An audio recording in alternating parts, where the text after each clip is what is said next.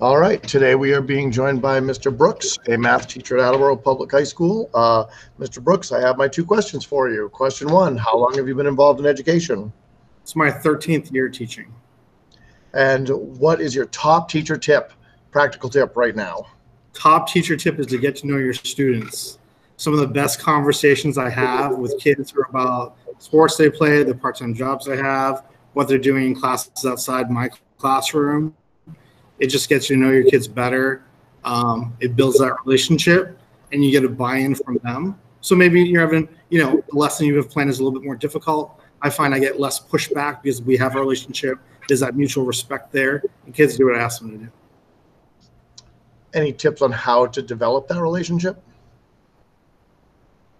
Ask questions. What sports do you play? What do you do part for part-time work?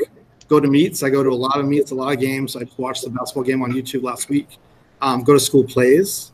Um, just really, you know, show your interest, get involved, and you know, show them that you know they're people, we're people. We're just not teachers in a classroom. You know what I mean? Uh, we all have other interests beyond what we teach, and kind of show that to your kids. I think. So get out of your own classroom sometimes too, become more involved in the bigger community because they are also involved in the bigger community. Absolutely. Yep. And then you find that like when you say to a kid in class, "Hey, I saw you on at the basketball game yesterday," they respond well to that.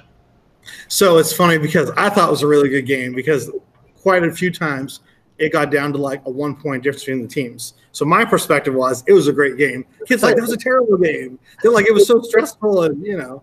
And then even like when I go to plays, I'll say, "Oh, you did such a really good job," and the kids like, "I watched my line four times." So it creates great conversation, a nice back and forth, and then before you know it, kids like, "Hey, I have a game next week. Are you gonna go? Are you gonna watch it?" And then if I can make it, I'll make it. You know, and they understand. Again, we have other things going on. Yep. Um, but yeah, it, just, it starts a conversation. It gives you something to talk about beyond. For me, it's math. Um, and it's just it's fun. It's good. You know.